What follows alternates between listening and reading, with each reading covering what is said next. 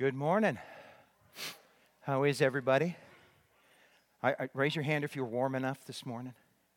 We don't want anybody getting cold here in this. Uh, yeah, it may before the time is up. I'm, I'm really glad to be back. Uh, those of you who don't know, I've, i was in Brazil until Tuesday night.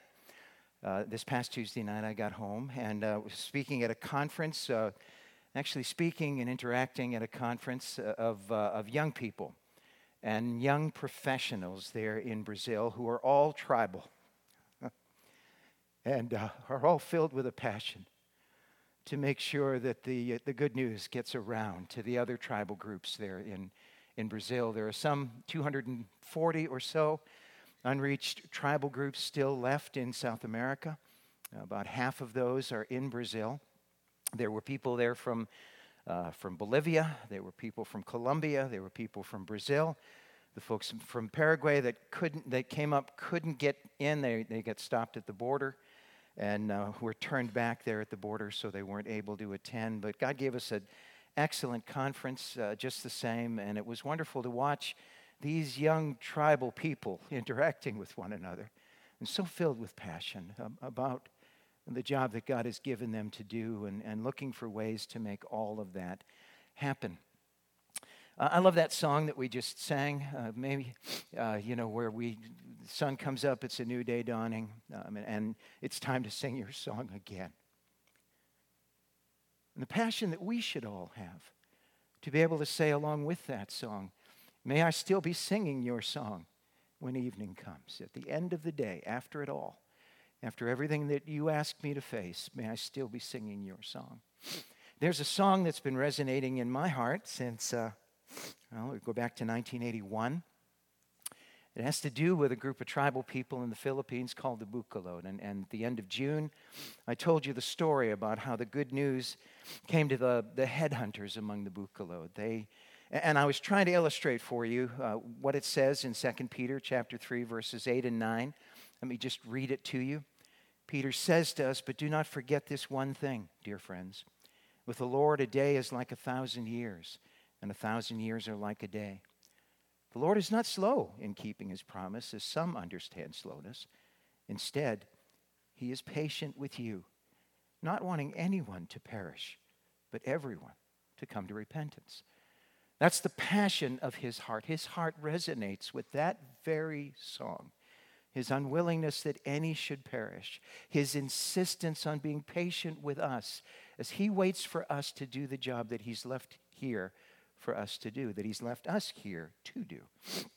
And, uh, and, and being in Brazil was a, a tremendous opportunity for me and a, a, privilege to see that. But, but really, that song in my heart, that song that, that I trust will never end in my heart, uh, began back in 1981. And actually, before that, I'd I've always had a passion for unreached tribal groups, and I, I, I, try to trace exactly where that came from. It started as a very small seed when I was just seven years old and, and grew from that into something that really has overwhelmed my heart in terms of uh, not just their need out there, but the joy that comes when we hear that another group has been reached, another group has heard the old, old story.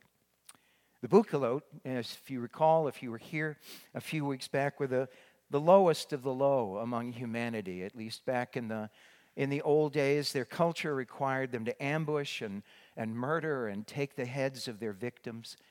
The Philippine government thought that they should be destroyed and, and, and launched an effort to do that, were prepared to do that until a, a, a missionary, uh, a head of a mission organization, went and sat with the president and said, Please, can you just give us an opportunity to send some missionaries up there. You'll see when these people hear the story of Jesus, they'll change.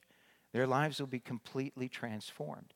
Philippine government was dubious but gave that permission and and the Philippine government thought that they should be destroyed but Christ but Jesus reached into that dark pit of humanity and saved the Bugkalot because he was not willing that any should perish. And that's when life began to change for the Bugkalot. They had been headhunters, and all of the passion that's required to be that, all of the courage that it takes, uh, that didn't go away immediately. And certainly when the headhunting started to go away, the courage and the passion didn't go away.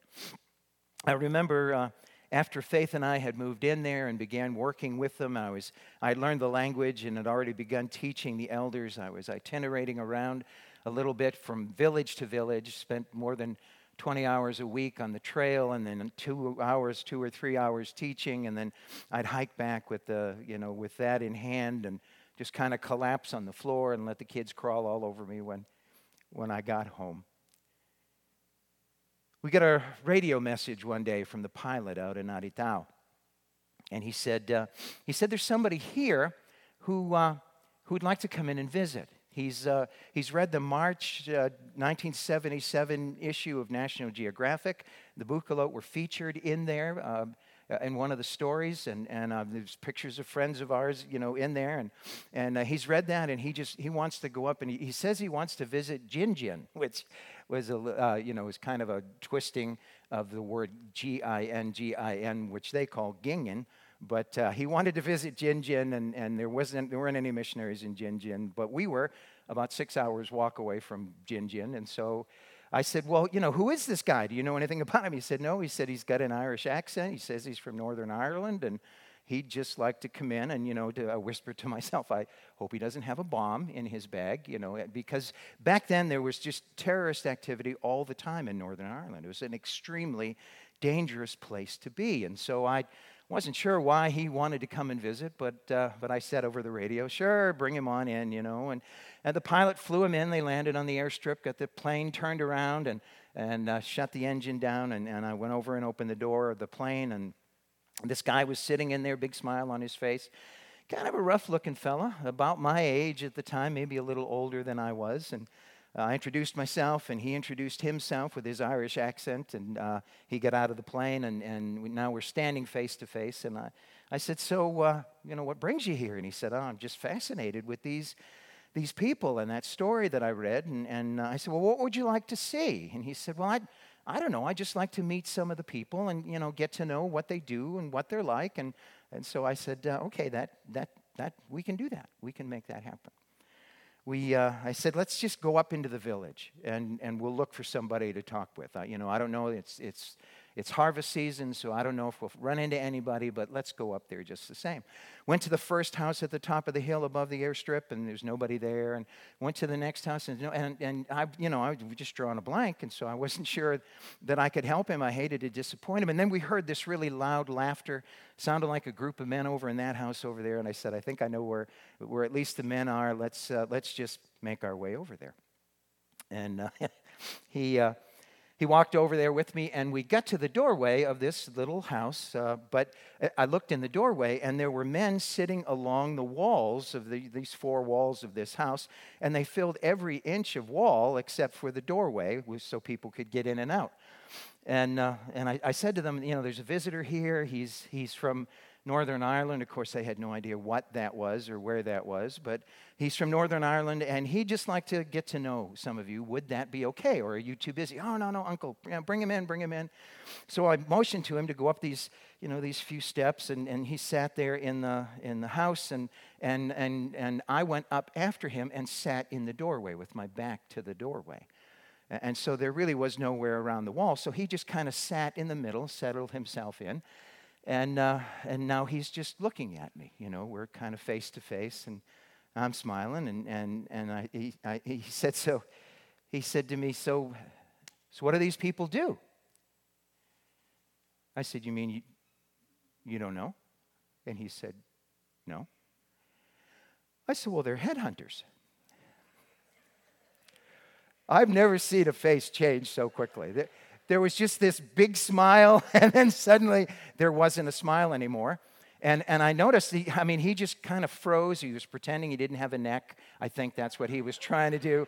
And, and he started, instead of looking around, he had been looking around. You know, what are these people? He had been looking around, but now he's just doing this with his eyes, trying to catch sight of the people that he knows are behind him.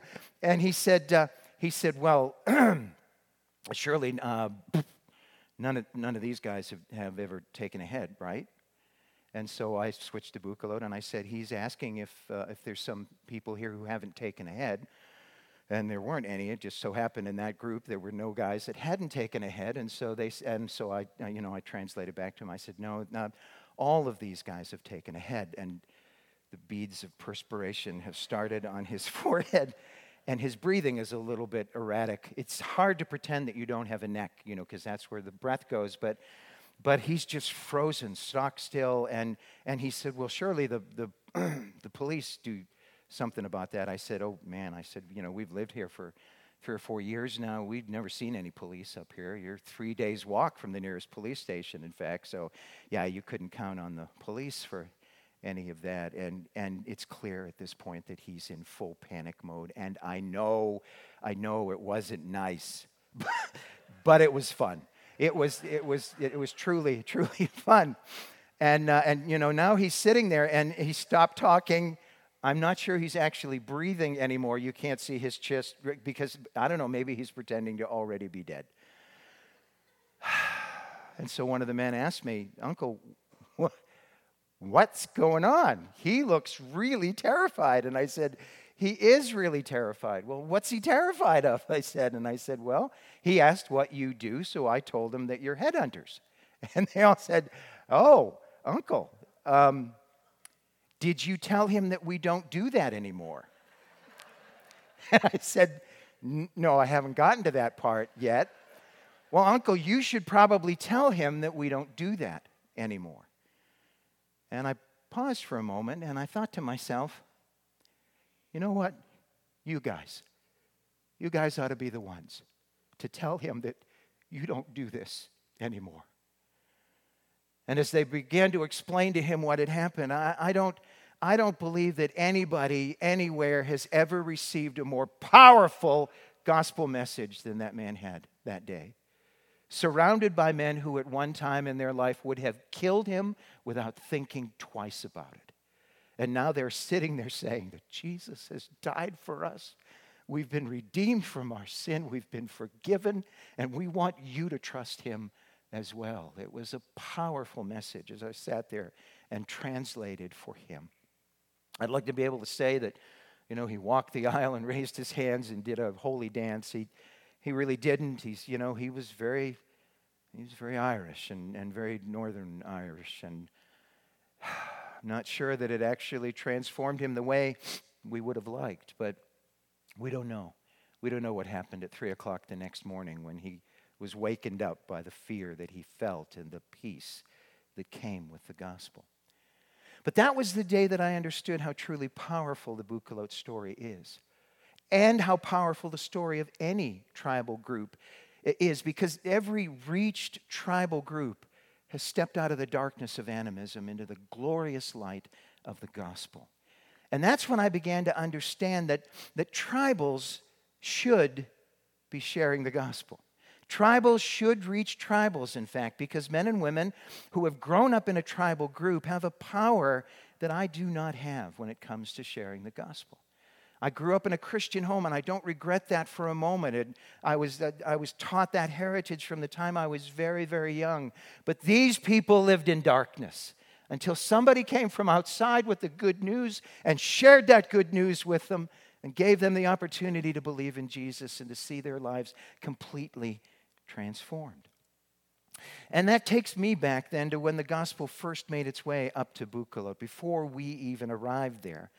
Uh, there were many who had heard the good news, but back then, the only, the, the, that only happened. People only heard the good news in villages where the missionaries were working because the missionaries came from outside with the gospel. That's what happens in every culture. It happened in our culture hundreds of years ago when missionaries came from the outside and shared the good news about Jesus. And, and uh, still, the gospel continued to spread, and and more and more villages were hearing the good news. And, and I, remember, I remember hearing about Longilong, a good friend of mine. We were sitting down talking together one time, and he said, Jay, you know, I, I clearly, DJ, he called me, um, I, I clearly remember uh, when I was just a young man, after I had, had trusted Christ as my Savior, uh, I remember going to a prayer meeting and sliding into the prayer meeting and sitting there on the floor in, a, in an absolute huff and out of breath. And I said, I said to everybody sitting there, please pray for me because the guys are going on a headhunt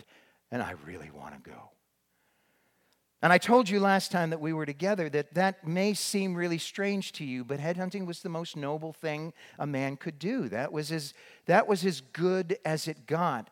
And I know it might sound strange, but uh, because headhunting at that time was still the most noble thing in their culture, uh, they now knew that God didn't want them to kill, but that was not an easy change to make. And if I'd like you, I'd like to suggest if you're having trouble understanding that, think about how you would feel if I were to come to you with a message from God that He no longer wants you to play or watch football, that He no longer wants you to get together for tea. That he know if I could if I had a message and some, think of something you really like to do and I come to you with a message from God's word and prove to you from God's word that God no longer wants you to do that thing if the Spirit of God was at work and, and, and it was actually the truth from God's Word, you might believe it. But I can imagine those of you who love football saying, going to you know, your friends and saying, please pray for me because my friends are starting a football game and I really want to play. Or my, a bunch of my buddies are getting together to watch the Super Bowl, and I just I want to go. I don't care about the game. I just love the food. I don't know why you go to Super Bowl parties. but you can imagine making a transition that large, something that you've always loved, something that was always noble, now suddenly is no longer noble. It's sinful. It's something that God wants you to put away. So the headhunting didn't go away immediately. And uh, there would be there were believers in, in, in many of the villages, and, and they would continue to go out hunting for animals for food. There were deer and wild pig and, and other things up there that were more delicious than you can imagine. And, and uh, they would go out on hunting parties. And, and every now and again, uh, the, the unbelievers who were, who were all still hunting heads, they, the believers would put together a hunting party to, cat, to get an animal for, for supper, and the, the unbelievers would run into them out on the trail. They're on a headhunt. The believers are just out looking for food. And, and, and you, you remember from the story that I told, that's supposed to end with people dead. That's just the way that's supposed to be. But, uh, but late at night, you hear stories told around the fire of, of believers, men who showed remarkable courage, who would find themselves in that situation face to face with a group of people from that village over there where the gospel has never been, face to face with those people there, and they would take their weapons off and untie their, their bolo and set them down by their sides. They would kneel down there along the trail. They'd put their hands behind their back and they'd stick out their necks and they would say, We're followers of Jesus now. We will not kill.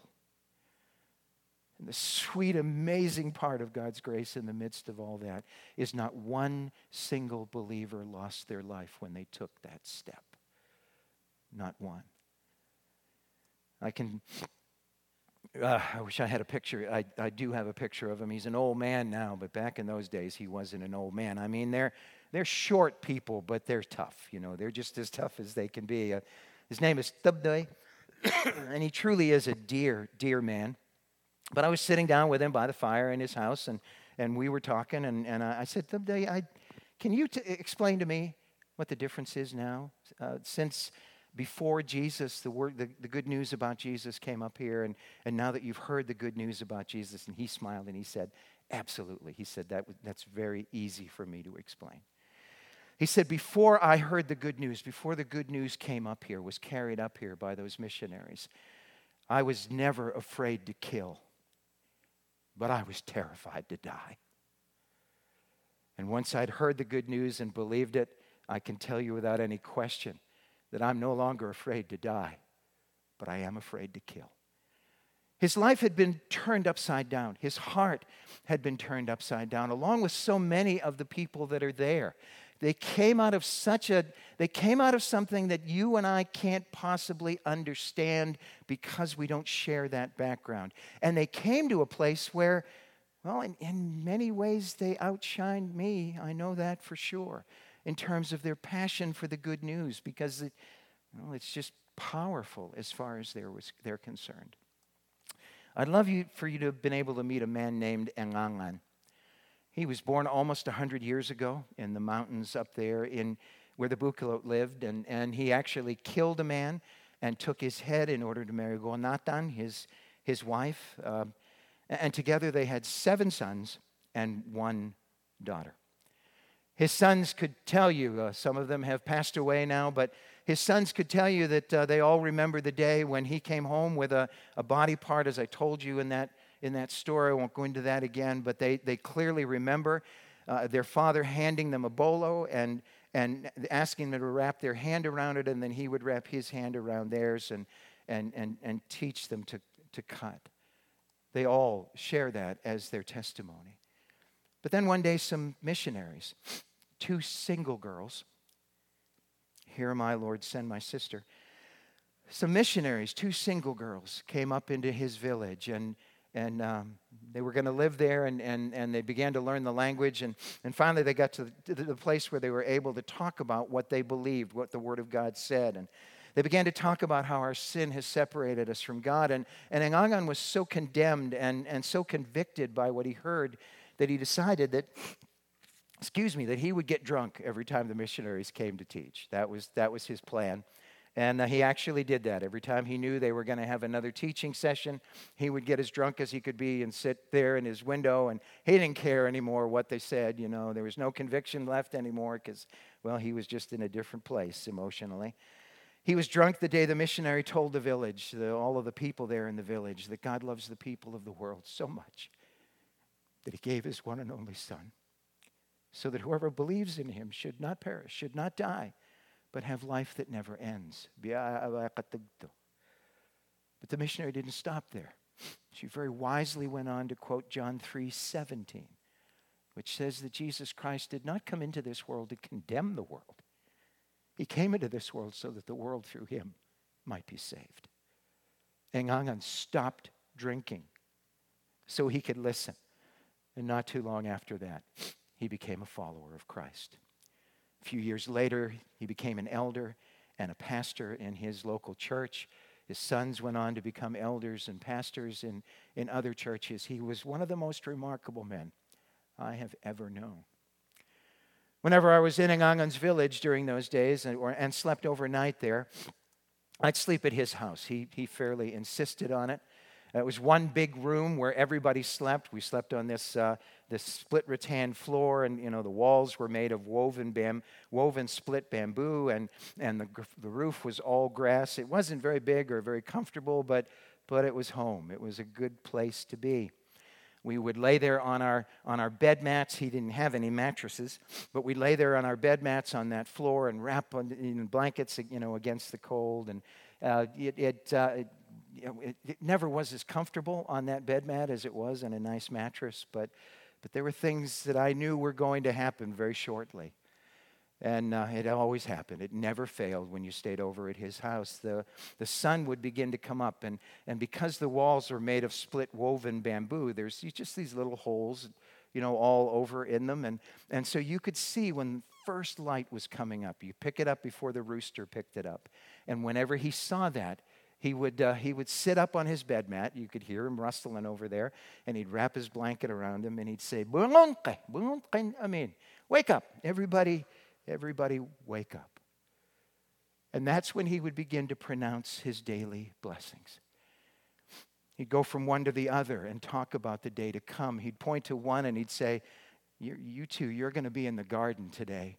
And we know that the enemy is there. Uh, and, and the enemy is going to talk to you to, to try to get you to not work so hard and to do things that you shouldn't do. So be on your guard while you're there. And, and you too, you'll be, you'll be working around the house here. And, and, and, and we know that we love our home, but the enemy is here as well. And he tries to get us to argue with one another. So make sure that you take your stand. And and you too, you're going down to the city, and we know the enemy is there. So who knows what he's going to confront you with while you're there? Remember God's word. Take your stand and, and, and stand against the enemy every morning.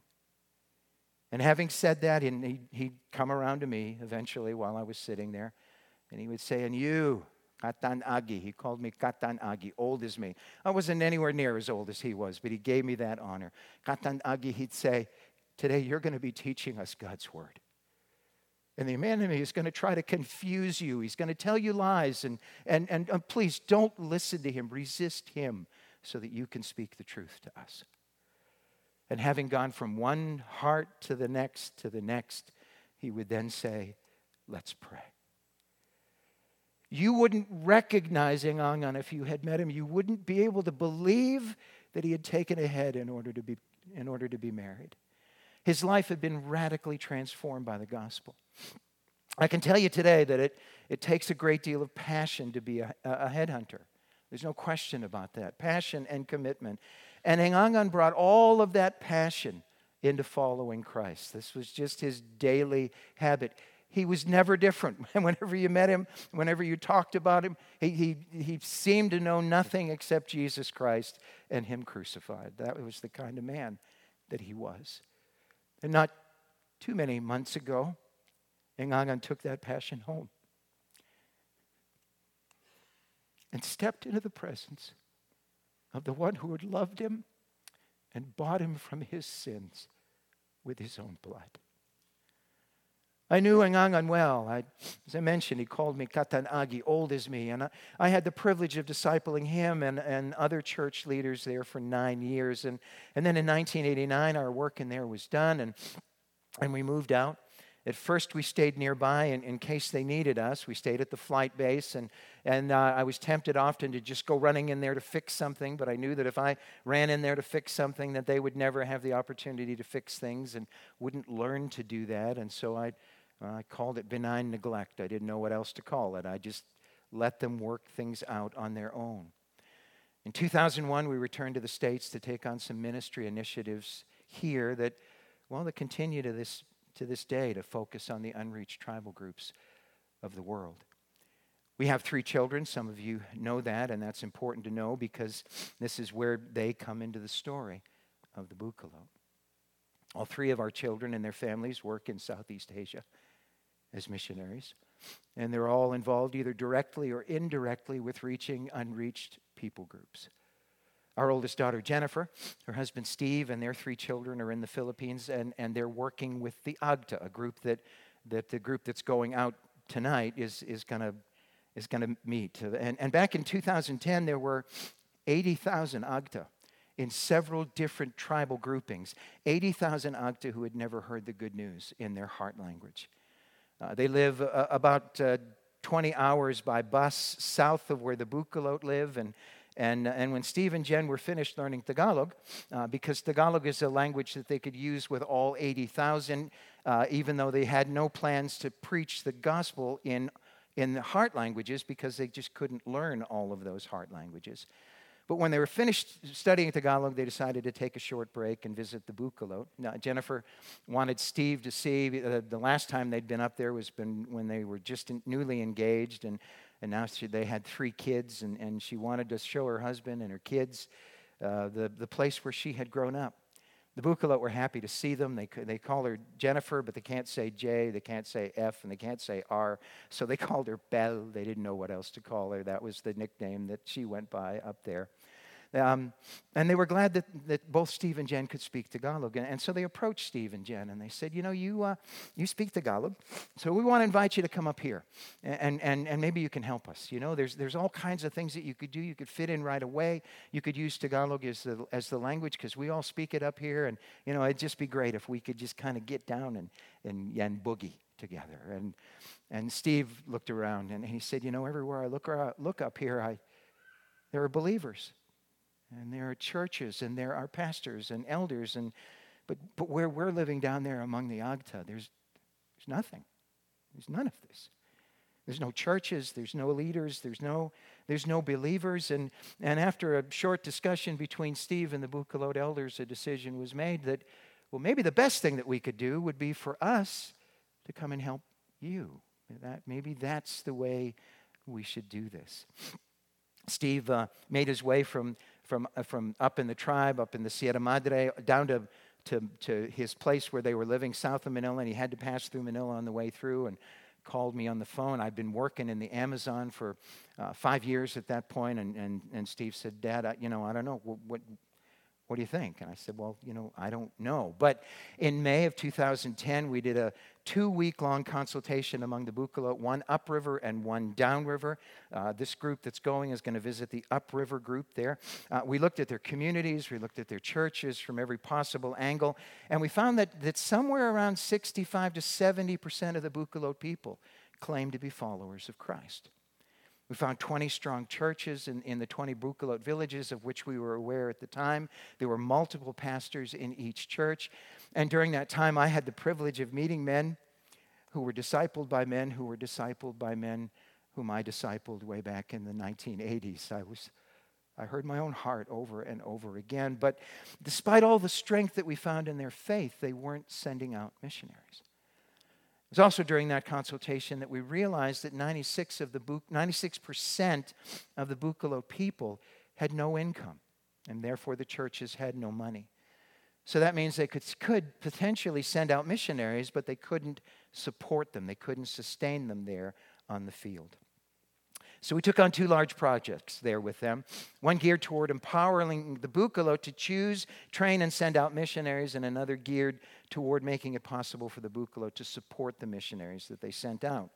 We decided to begin empowering them by holding a, a seminar on the first 13 chapters of the book of Acts. And, and uh, as we went through Acts, we looked at those first 12 chapters. And, and when we studied Acts, we did this same thing. Those first 12 chapters, it's every man for himself. You know, Peter James, John, Philip, all of Stephen, they're, they're all out there and they're going to everybody anywhere at any time. And, and, and the Spirit of God is moving in uh, individual hearts and, and off they go. And, but in Acts chapter 13, something absolutely remarkable, absolutely historical happens. Because the Spirit of God doesn't speak to an individual there, He speaks to the church at Antioch. And He says to the church at Antioch, You separate out Paul and Barnabas and send them to do the work that I've chosen them to do. And now suddenly it's the church that's sending, not just people going. When we get to the end of that seminar, we sat with the, I, remember to this day standing in front of that group of men and saying, All right, this is the end of our story. That's all we're going to say about this. What does this make you want to do? Since the church at Antioch sent out missionaries, what does this make you want to do? And uh, the general consensus, it was wonderful to watch. We want to send out missionaries, Uncle. We just don't know how. Well, the seminar came to a close, and at the end of the seminar, I, I, I saw Steve. I was standing on one side of the room of the, the, church, and, and Steve was way over there with lots of people in between us. He was sitting down talking to a, an, one of the pastors, an elder named Emiliano, and, uh, and there were tears in their eyes. And it's nothing unusual at all for there to be tears in Steve's eyes. He's got such a tender heart. But uh, Miliano was crying, and that had me wondering. So I, uh, I fought my way over there. I, you know, I, I try, I know, I didn't, but by the time I got over there, the conversation was over. So I sat down next to Miliano, and there were still tears in his eyes. And he said to me, he leaned in and he said, Uncle, I well remember when I was just a young man that you and Aunt Faith arrived here in our village. You had a two year old daughter and a six week old baby boy. You had left your home and your family and your land and everything that you loved there to come to this strange place. You loved us, even though you had never met us. And, and you learned our language and our culture and you taught us the truth. And now it occurs to me, Miliano said, that it's our turn. Very soon, some of us will leave our homes and our families and our land to go to that strange place where they ugh to live, to love them, to learn their language and culture, and to teach the truth to them. And then he said this thing that has resonated in my heart ever since. Works so much better in his language.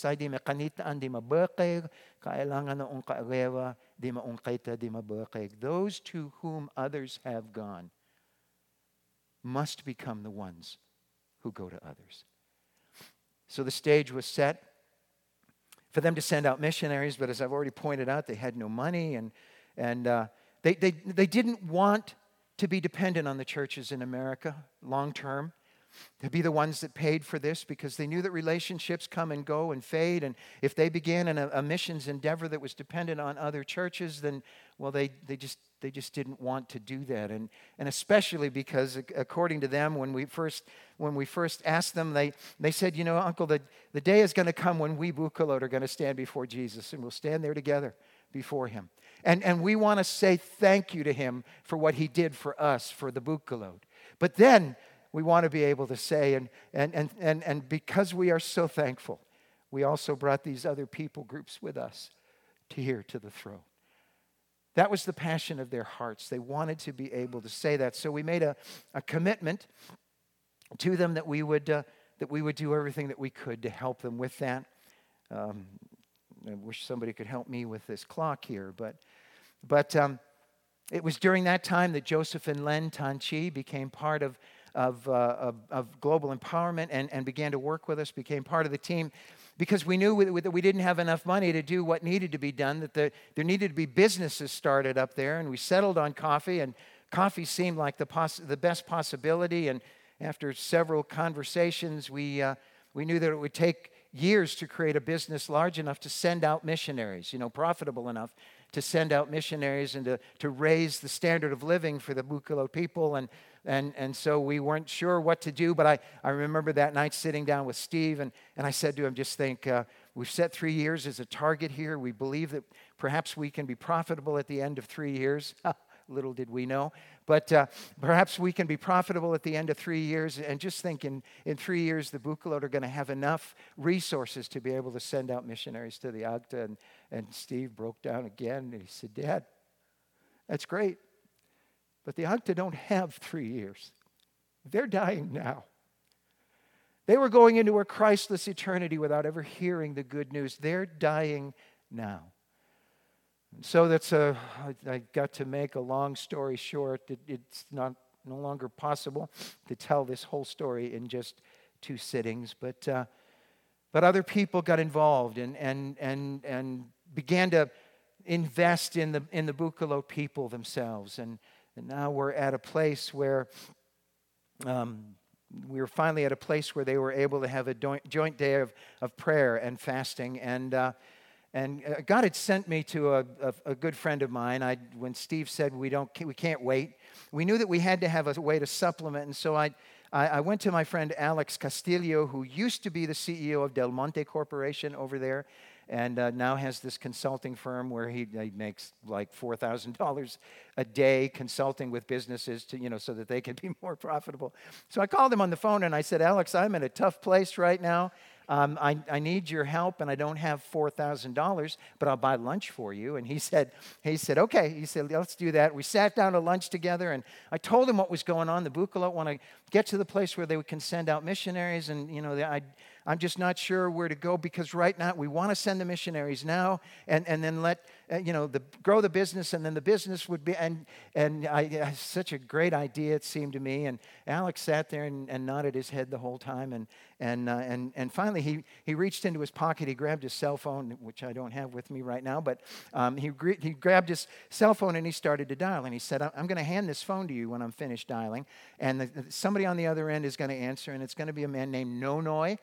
He said, When Nonoy answers, um, uh, you, you tell him what you told me. And, and then if he says to you, Can you come to my house for breakfast? Say yes. I don't care what you got going tomorrow. I don't care if you're flying home. Go to his house for breakfast. So, and he handed me the phone. Now the phone's ringing, and I've got it up to and, and a guy on the other end, a voice I'd never heard, says, "Hello, Alex." And I said, "This is not Alex." He said, "Well, this is Alex's phone." And I said, "I know, I know. Alex is sitting right here. He handed me the phone, and I'm supposed to talk to you." He said, "About what?" I said, "Well, I, I you know, Alex and I have been talking, and I gave him the elevator conversation, you know, about what was going on. And, and uh, the next thing he said was, Can you come to my house for breakfast? And I said, Yes, absolutely. And went to his house and sat down and told him the story and, and, and you know, showed him pictures. And, and then finally he said, So what do you want from me? I said, I don't know. No, no, I, I think that Alex thought that maybe you would want to be involved. You would want to help. He said, Well, what are we talking about here? How much would it cost to get these missionaries down there? And we had already run the numbers, and we knew that we could get 17 missionaries down there and have houses built and, and everything and support them for a year for about $9,600. And I, he said, 9000 And I said, Yeah, re- really, that's, 9,000. He said, So 10,000 would cover it? And I said, Well, yeah, I guess. You know, I'd have to get my calculator out, but I think, I think that would work. And uh, no, I wasn't a wise guy. Trust me on this one. And he did what they do in the movies, you know, bring my checkbook. And then this guy just kind of appeared out of the shadows back there. He wrote me a check for $10,000. And since that, he's helped again, and foundations have helped. Uh, a church in Birmingham has helped. A, a church, and they've supported the missionaries as we grow the business that's going to make it possible for them to get the job done. And today, oh, today we're, we're, we're building a, a, a whole campus where training, the, a, new training center, a new tribal Bible college is going to be. And, and I don't want to hurry to hurry through that, but uh, in closing, I just, I just want to tell you the story of, uh, of a man uh, that we met when we went to visit the Manidi, uh, of all names, but the Manidi tribe. We were, uh, we were at his house and, and, and visiting, and, the Bugkalot missionaries, June June and Jenny T, some of you know June June and Jenny T, uh, and, and, a, and a, a, single man named Sunday were, had learned the language and were uh, just about to finish uh, their last language check, and they were going to move up and start telling the story of Jesus to, to the Manidi tribe. I was standing there with the guy, with the chieftain, and he was sitting there, and his grandkids were kind of crawling on his, on his legs. And, and uh, I said to, uh, we just chatting back and forth, and finally, June June, who was doing some translating and stuff between us, um, said, uh, to Bugkalot and he said, Uncle, you know, it's time for us to leave. And so if there's anything you want to say to the chieftain, this would be the time, you know, wink, wink. So I said, uh, yeah.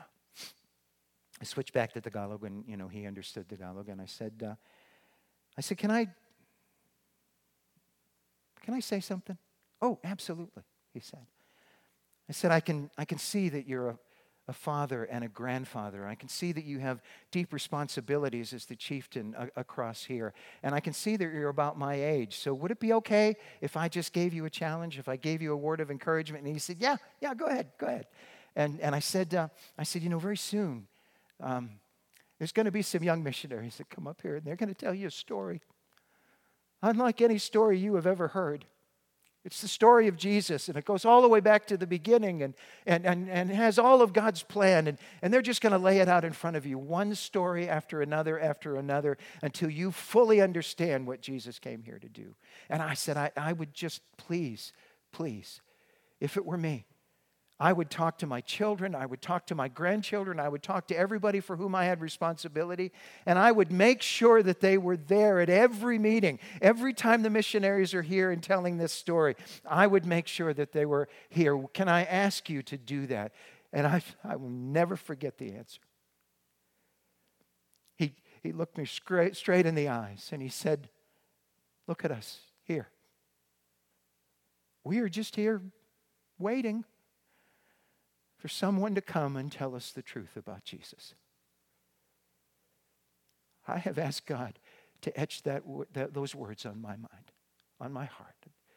I've asked Him to never let me forget. We are just waiting here for someone to come and tell us the story about Jesus because it ties all the way back to where we started.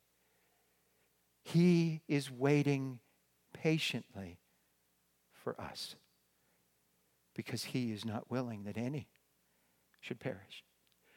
COVID got in the way, and we weren't able to send missionaries up during that lockdown, and we're still looking for the opportunity to get back into that village to tell them the truth about Jesus. So you can pray about that.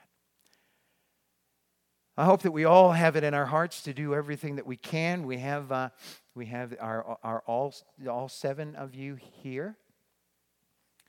They, they, don't, they, they don't even know themselves whether they're here or not. But if the seven people that are going on this trip could come up here, I, right, right now, please, right now. There you are. There you all are. They're going. Uh, we're leaving tonight uh, uh at around 12:30, and we're headed for the airport. And I don't know how many of the elders are here right now, but could you join us up on the on the stage as well? Yeah, come on up on the if you don't mind. One, two, three, four, five, six, seven. I knew you were there. Um, please be praying for these folks. We, uh, we're going to visit the Bugkalot, uh, the sending churches, and try to encourage them. We're going to go down then and, and, and visit with uh, some of the, uh, the, the, villages. I don't know if we'll get into Maniti. I, I do hope that we're able to, to kind of restart that. Um, but we'll be, we'll be traveling around and, and visiting with uh, uh, there at the, at the new campus and, and uh, so much work has gone on there. We've been able to, uh, this isn't the construction crew, but we've, we've been able to uh, hire some uh, outside labor to come in and, and work, and, and uh, that's stretched things a little bit, but, but we know that God is still on the move there in that place and, and that He has this uh, for us to do. So, um, the reason that we're at the place where we are is because of your generosity, your kindness, your support, your standing behind us. And, and uh, we just want to recognize that now and thank you for that. Brian is going to be the one to, to pray for the group that's going, but um, perhaps you could stand as we send these folks off. I'll, I'll actually be going with them. I'm talking like I'm not going to be anywhere around, but I'm actually going to be going with them. And if, uh, if you could just join us in prayer. Let's pray. Father God, it's such a privilege to be your children. And it's such a privilege to be a part of sharing the good news of what Jesus has done for us. And Lord, these folks here today that love you and are sacrificing of their own time and their own comfort to go and share that good news and go and encourage those that are sharing the good news as well among the Agta and the Maniti. Father, it's such a beautiful thing to see your spirit at work, to see hearts open to the gospel, to the truth of the good news. Father, we pray for this group today that you would keep them safe, but also challenge them. You would keep them on schedule, but also interrupt them. Lord, we pray that your spirit would go before them and open the hearts and minds of those people that they're going to meet and encourage. And Lord, we pray that your will would be done most of all.